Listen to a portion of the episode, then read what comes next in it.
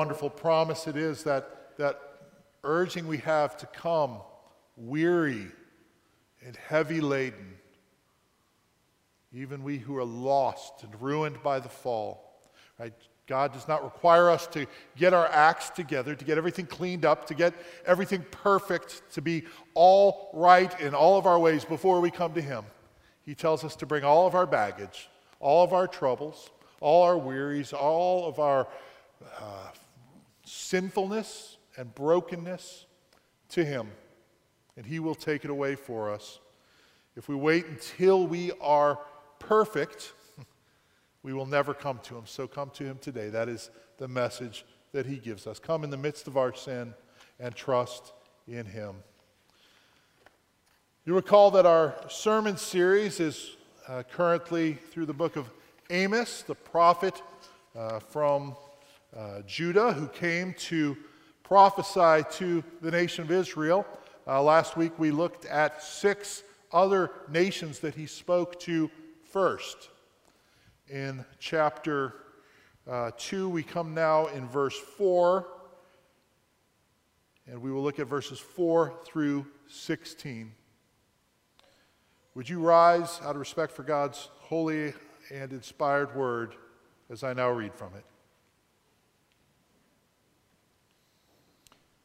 Thus says the Lord For three transgressions of Judah and for four, I will not revoke the punishment because they have rejected the law of the Lord and have not kept his statutes, but their lies have led them astray, those after which their fathers walked. So I will send a fire upon Judah, and it shall devour the strongholds of Jerusalem. Thus says the Lord For three transgressions of Israel and for four, I will not revoke the punishment because they Sell the righteous for silver and the needy for a pair of sandals. Those who trample the head of the poor into the dust of the earth and turn aside the way of the afflicted. A man and his father go into the same girl so that my holy name is profaned. They lay themselves down beside every altar on garments taken in pledge, and in the house of their God they drink the wine of those who have been fined. Yet it was I who destroyed the Amorite before them, whose height was like the height of the cedars and who was as strong as the oaks. I destroyed his fruit above and his roots beneath. Also, it was I who brought you up out of the land of Egypt and led you 40 years in the wilderness to possess the land of the Amorite. And I raised up some of your sons for prophets and some of your young men for Nazarites. Is it not indeed so, O people of Israel, declares the Lord? But you have made the Nazarites drink wine and commanded the prophets, saying, You shall not prophesy. Behold, I will press you down in your place, as a cart full of sheaves presses down. Flight shall perish from the swift, and the strong shall not retain his strength, nor shall the mighty save his life. He who handles the bow shall not stand, and he who is swift of foot shall not save himself, nor shall he who rides on the horse save his life. And he who is stout of heart among the mighty shall flee away naked in that day, declares the Lord. Thus ends the reading of God's holy and inspired word, our only infallible rule for faith and practice. The grass withers, the flower fades, but the word of our God will stand forever. You may be seated. Would you pray with me once more? Our Lord, we pray indeed that you would open our eyes to your truth someday. Uh, you have given us a hard word here. Sometimes we see passages that, that uh, warm our hearts, that, that encourage us, that, that lift us up, that build up our spirits, and just make us feel so good. This is not one of those passages. And yet you have given it to us for our instruction because you love us as your beloved children. And so we pray that you would help us to see the truth in it and lead us all the more to Christ Jesus our Lord. For we ask it in his name. Amen. Well, when I was a young child, uh, grade school, maybe middle school, uh, my father was the coach of my basketball team. And I, I, really enjoyed having my dad as a coach. I looked up to my dad a great deal. Um, and, and, it was nice having him as a coach, but it was sometimes hard having him as a coach. I felt like he, he kind of demanded more out of me than he demanded out of any of the other kids on the team. And I remember one night, actually, it kind of came to a head, and, and I can remember maybe being in the fifth grade, sixth grade, something like that, and, and, and talking to him and, and just saying, Dad, I, I don't think you're being fair to me. I don't think you're being fair because, because it seems to me that, that when we come to practice, if other people make a mistake, you don't think anything of it. But if I do it, you, you seem to be a little more severe with me. You seem to be more demanding of me. You seem to expect more out of me than you do out of the others. And it just doesn't seem fair. I feel like, feel like you should be more lax with me, more easy with me. If anything, you know, you shouldn't have any rules for me. I'm your son, right? That's kind of the mindset I had. And my dad said to me that I was absolutely right. He did expect more out of me. And it was precisely because he loved me. He loved me, and, and I had added access to him. I had the benefit of being able to, after practice, talk to him and learn from him and, and, and grow. And, and I had the benefit of, of on the way to practice, riding in the car with him and knowing what he was going to say, on the way home, being able to learn from my mistakes all the more, right? The other kids only had the time of that one hour that they spent in practice with him. And then they didn't see him again until the next practice or the next game. But I, I had so much more given to me. I've been the beneficiary of his presence, of his teaching, of what he could give me that so many of the others did not have. And as a result, he did indeed expect more of me. And I know now that that was not wrong, that was absolutely right. And in much the same way, God's concern and his expectations and his demands for his people are greater than they are for anyone else. Or, or at least we could say that a deviation from his expectation is all the more grievous for those who are his beloved, those to whom he has given the benefits of his fatherly love and wisdom. So, even among God's people, actually, especially among God's people, we need to be reminded of three things that today's text tells us about the seriousness of our sin, our story of grace, and the certainty of judgment. I think those are in a different order than you might have if you're following along on the note sheet that's in your bulletin, but, but I figure you guys can, can figure that out as we're going along here. But first, we're going to look at the seriousness of our sin or of the sin of God's people. This passage begins with a familiar phrase today, right? Thus says the Lord, for three transgressions and for four, I will not revoke the punishment. Now he's speaking to Judah, though, right? This familiar pattern has been repeated time and time again for these different nations up to this point. The, the righteous wrath of God, though, in the past has been directed at the other nations, not at the God or the people of God.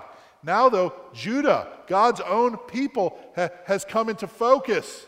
And remember how we talked about last week how, how as we looked at those different nations, it was spiraling closer and closer and closer to Israel, getting more and more to the point. and we, we've gotten really close now, right? We actually are with the people of God. We are, we are in Judah, and he is, he is speaking to them, and, and we realize that he, he must speak to Judah, right? Not just because they are in sin, which is surely true, but because he's from Judah. And his message would sound so hollow, would it not, if he were to just speak out to all the people of all the other nations and, and then just skip past Judah, right? And, and, and point his finger at everyone else. I've said before that, that if you are going to a church which all the time is calling other people to repentance, but is never calling you to repentance, then you're probably going to the wrong church, right? Because, because our job isn't to point to the sins of the world and to say, oh, how bad are they? Oh, how bad are they? I thank God I am not like those other people, right? But rather, our job is to look inward and be convicted by the Spirit of God and see our own sin and be sorrowful and grieving and thus repentant over our sin. And so Judas, or so Amos speaks to his own people here, the people of Judah. He's unambiguous that the one true God is the God whose temple is in Jerusalem, the capital of Judah, but he is equally clear on the fact that Judah is not above reproach. Judah, like everyone else, has a sin problem. Right? Because, he says, they have rejected the law of the Lord and have not kept his statutes. The law of the Lord, the Torah, the, the instruction of the Lord.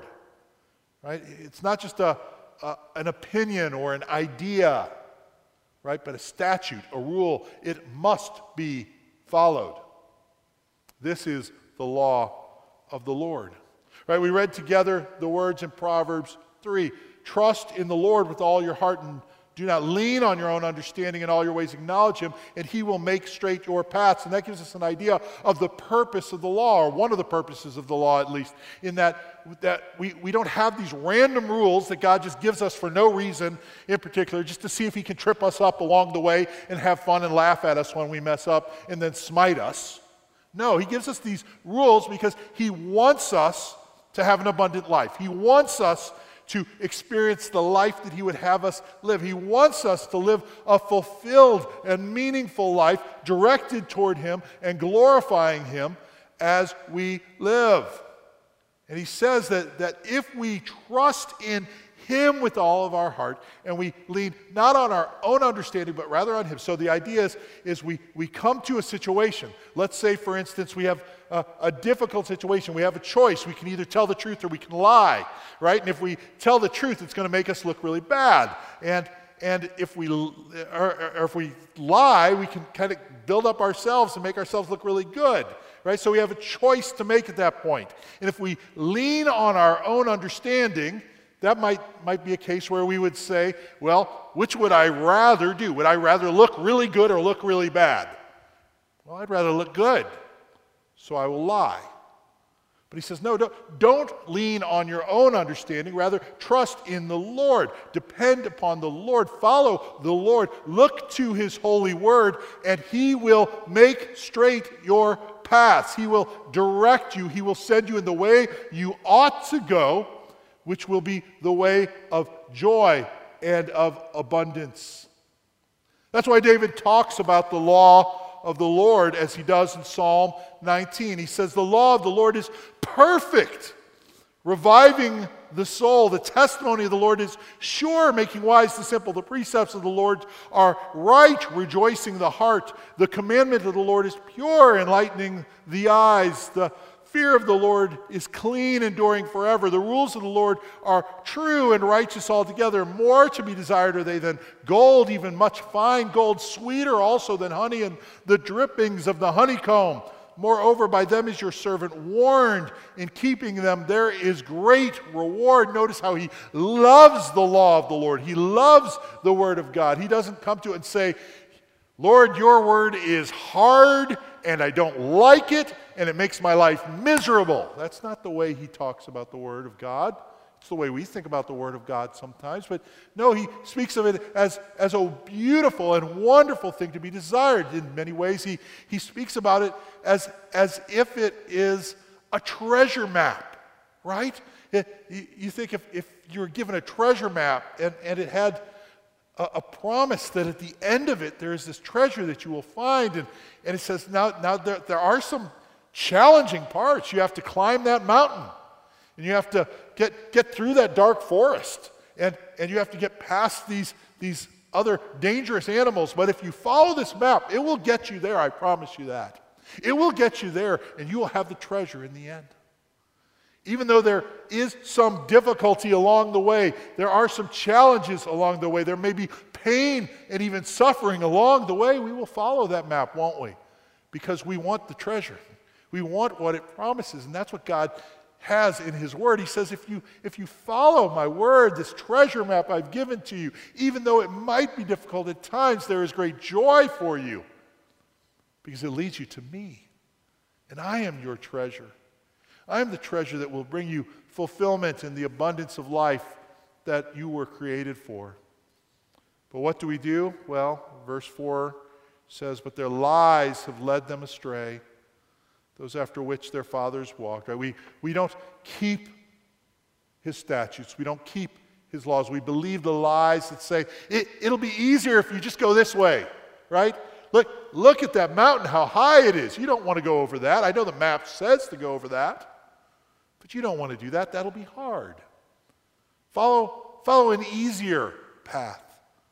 Follow, follow something that, that makes more sense to you. Follow the way that, that looks better to you. But God says no. But we say yes. We reject the law of the Lord. It's idolatry. We set ourselves up as God, right? And we say, this is, this is where I'm going, and, and we're led astray in this way. And, and, and the people of Israel knew this far too well people of Judah, I'm sorry, the people of Judah knew this far too well. They would do that, and as a result, there was judgment coming. And Israel, no doubt, saw this and, and, and they heard the, the word of God in his judgment in verse 5. So I will send a fire upon Judah and shall devour the strongholds of Jerusalem. And, and because there's no love lost between Israel and Jerusalem, people Israel were probably like, ha ha, yeah. Give it to them, God.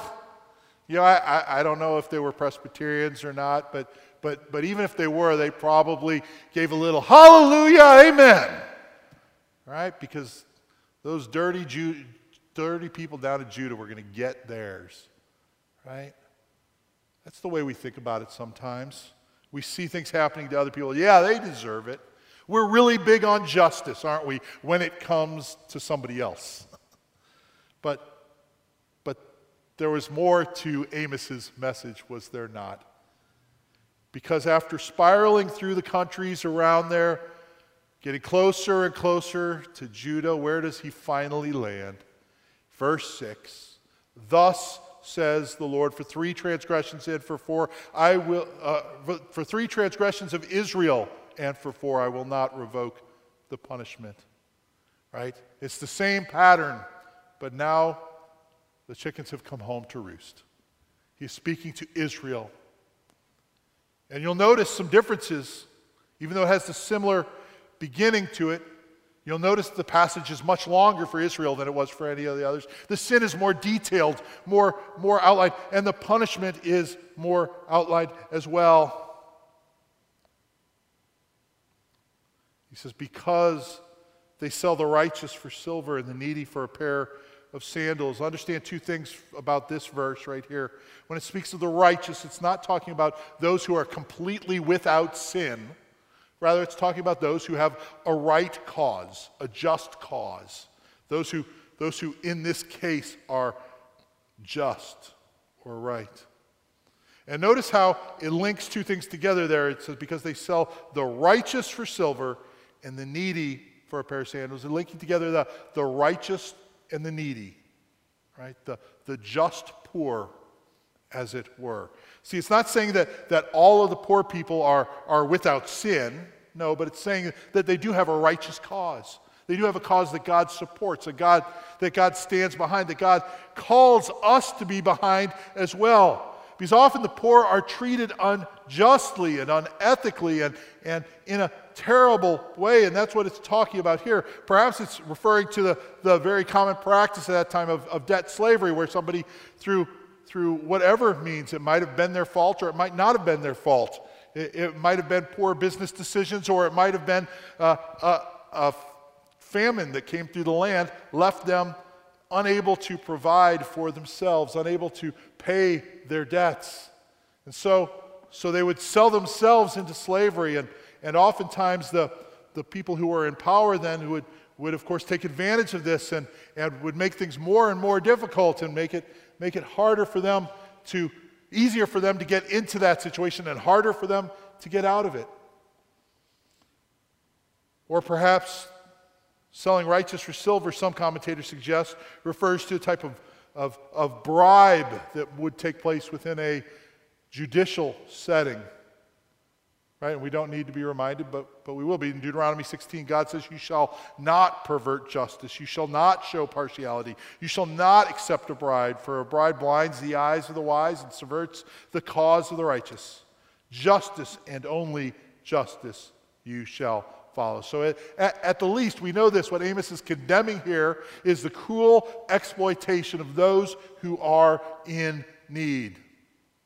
And he continues in verse 7 those who trample the head of the poor into the dust of the earth. And, and again, that, that might have a straightforward meaning as we understand it in the English that, that's saying you just walk over those people. You just, you just, just trample them. You, you, you walk all over them and you don't care for them at all. Or, or it's possible that this word trample actually has a, a meaning of, of being of grasp, of gasping or panting. So, so that it's kind of like this idea that those who pant after the dust of the earth on the head of the poor. So, as if saying, uh, you, you long for them to have, have the dust thrown on their head, which was a sign of, of sorrow, of grief, of agony, of distress. Right? So, so the concept then would be, if that's what it's meaning, uh, that, that you long for bad things to happen to them, right? Because that makes you feel better about yourself right? If, if bad things are happening to other people, that's great because I can look at them and say, boy, I'm glad I'm not them. Right? It, it's that idea again, and, and it picks up here that you turn aside the way of the afflicted. Right? There are people who've had hard things happen to them. When I, I read this verse, I, my mind uh, immediately went to the, the, the poem, The New Colossus, right? The poem that's written on the Statue of Liberty, right? It, this is not like the brazen giant of Greek fame with conquering limbs astride from land to land. Here at our sea washed sunset gates shall stand a mighty woman with a torch whose flame is the imprisoned lighting, lightning and her name, Mother of Exiles. From her beacon hand glows worldwide welcome, her mild eyes command. Their air bridged harbor that twin cities frame. Keep, ancient lands, your storied pomp, pomp cries she with silent lips. Give me your tired, your poor, your huddled masses yearning to breathe free. The wretched refuse of your teeming shore. Send these, the homeless, tempest tossed to me. I lift my lamp beside the golden door. We often don't live up to this kind of mindset, do we? Uh, I'm not saying just like with national immigration policies, I'm just saying in our own lives, right? Because if we're honest with ourselves, we're, most of us aren't saying, you know what would be great? If today I go out and, and God sends a bunch of the huddled masses that are poor and tired and wretched refuse, homeless and tempest tossed to me, so that I can minister to them. Oftentimes, that's not what we're looking to do, is it? We see somebody over on the other side of the street who, who is maybe down on their luck, maybe their fault, maybe not, we don't know. And we just hope they don't cross the street toward us. We maybe walk the other way. We avert our glance so as to not see them, so that they don't see us. That's what was going on in their day. Amos was speaking against such a mindset. Uh, as one commentator put it, the prophet contends that the avarice of the better off knows no bounds.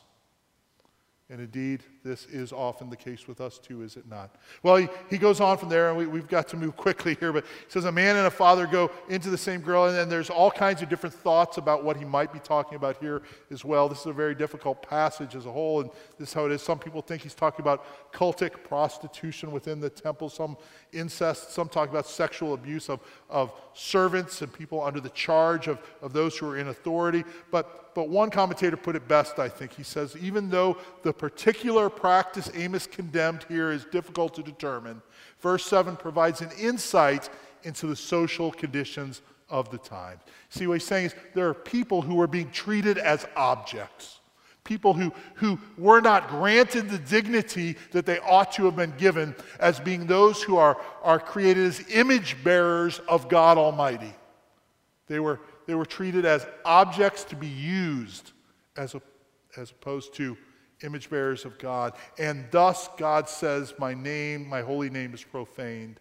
Right? We pray every week, Hallowed be thy name. But, but he is not interesting. Uh, he's saying we're not interested in hallowing God's name, we're profaning his name instead. He says they lay themselves down beside every, gar- uh, every altar on garments taken in pledge. The idea there uh, refers to the idea if you, if you took a garment from somebody as a pledge, you lo- lo- loaned him five bucks maybe, and you said, but, but I'm going to keep your coat, you know, so I know you'll pay me back. The law actually said in Exodus 22 that if you lend money to people who are poor, um, it talks about it. Let me jump down here. It says, If you ever take your neighbor's cloak and pledge, you shall return it to him before the sun goes down. Right? For it's his only covering. Right? So, so you could take it and pledge, but, but that night, if he hadn't paid you back yet, you still had to give him the coat back. Because he would be cold. He, he, he can't endure the night without the cloak to keep him warm.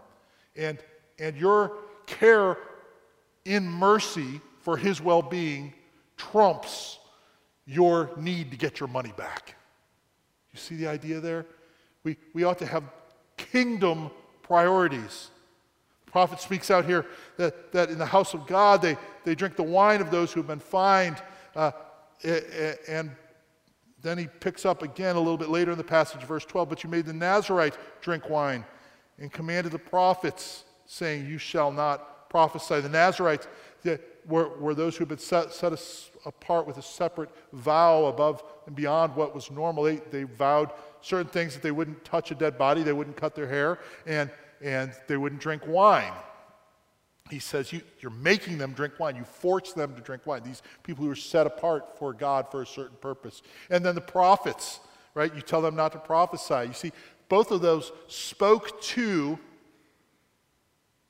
and, and confronted sin the Nazarites speak by their example, the prophets by their proclamation. And Amos says, you, are getting in the way, you're subverting God's plan, you're, you're getting in the way of these people doing their ministry. And that is a problem.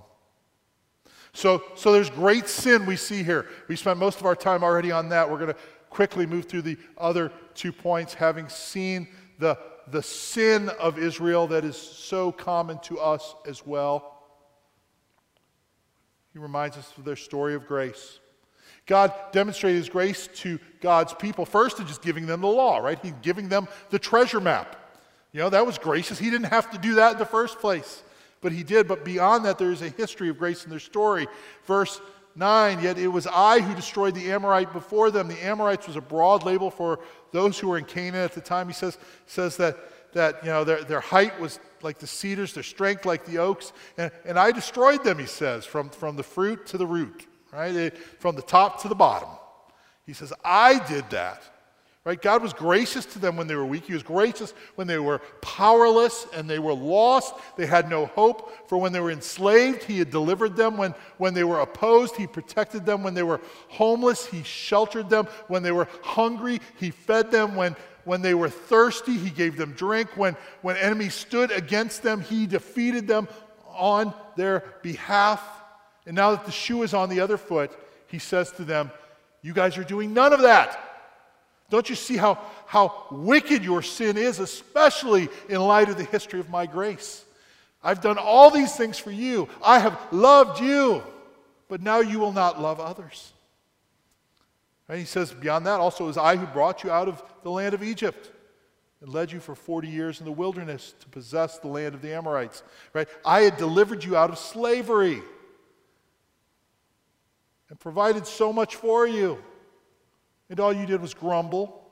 All you did was worship a golden calf. All you did was, was refuse to enter the land and take over the land as I promised to give it to you. And I raised some of your sons to be prophets and young men to be Nazarites, right? We already touched on that. He gave them these people that would lead them in the way of ministry, they would lead them in the way of holiness. And they refused to listen to them and actively worked against them. Right? There's nothing quite so tragic as to have the grace of God revealed to you and to live as if it were not true. One commentator said this there, if there is one thing more damning than receiving no grace from God, it is this to have received God's grace in vain.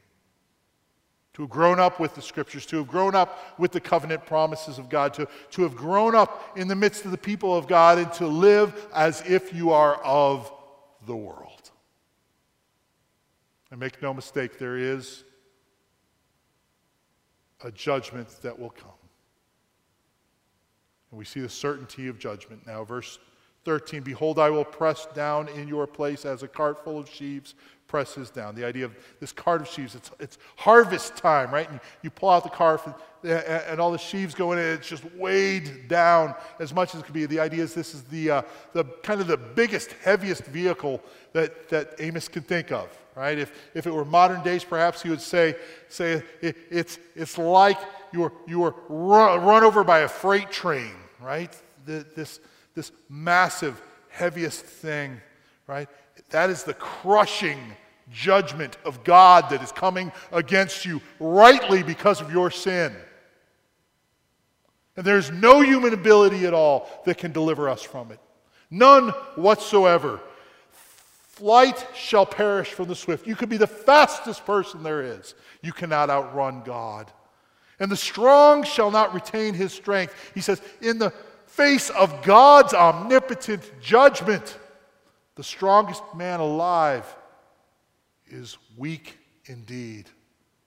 Nor shall the mighty save his life.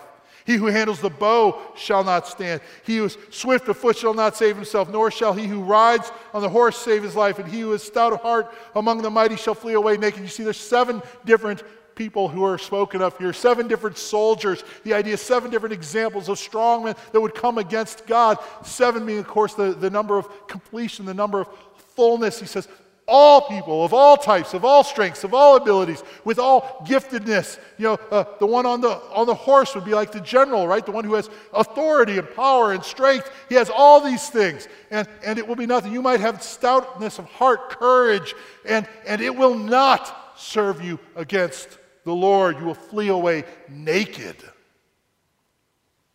Right? These verses depict the utter, utter defeat that will come to Israel. But there are two things to remember in conclusion. One is that little phrase in verse 16 in that day, declares the Lord. It's a wonderful phrase in this. He doesn't say, it's done right now. He gives you an opportunity to repent. And so it is for us. It hasn't happened yet. There is mercy and grace of God forestalling his judgment. It will not forestall it forever. There will come a time, but as for now, you still have time to repent of your sins. You still have time to turn to him. There's time for each of us to do so, to turn to Christ Jesus, to receive his payment for your sins, to receive his righteousness in place of your sinfulness. Because Jesus literally was the righteous one who was sold for silver. He was the one who was treated unjustly. He was the one who, who endured the hardship of the poor. He was rich and gave it all away. He was enthroned and set aside his throne. He was the poor one whose, whose head was figuratively trampled upon And the way he was treated above all else, God's name was indeed profaned. But he also endured the judgment of the world, didn't he? So that just as that stout hearted soldier is left to flee naked, so Jesus was stripped bare and hung on a cross for you and for me. And just as that judgment of God is declared to be a, like a cart that, that presses down until we are crushed, so we are reminded of the words of Isaiah 53 He was pierced for our transgressions, and He was crushed for our iniquities. Upon Him was the chastisement that brought us peace, and with His wounds we are healed. The weight of your sin, the weight of God's righteous judgment was poured out upon Him, and He was crushed for you that you might not need to be crushed. that, that judgment that God had promised because of your sin and because of my sin, we need not bear because Christ has borne it for us already. So, though we are completely unable to save ourselves by any human power, it is by the power of Christ and Him crucified. Through His amazing grace, we might have forgiveness and salvation. So, turn to Him don't think that you are mostly good and, and, and not really that bad a person because we all deserve the just condemnation of God. But he offers us grace in Christ Jesus, this special grace. But it comes along with a special grace which convicts us of our sin. And so we see a passage like this today this hard passage, this difficult passage that just points to sin, sin, sin, sin, sin. And let us be reminded of our own sin. As J.A. Motyer says, special privileges, special obligations. Special grace, special holiness.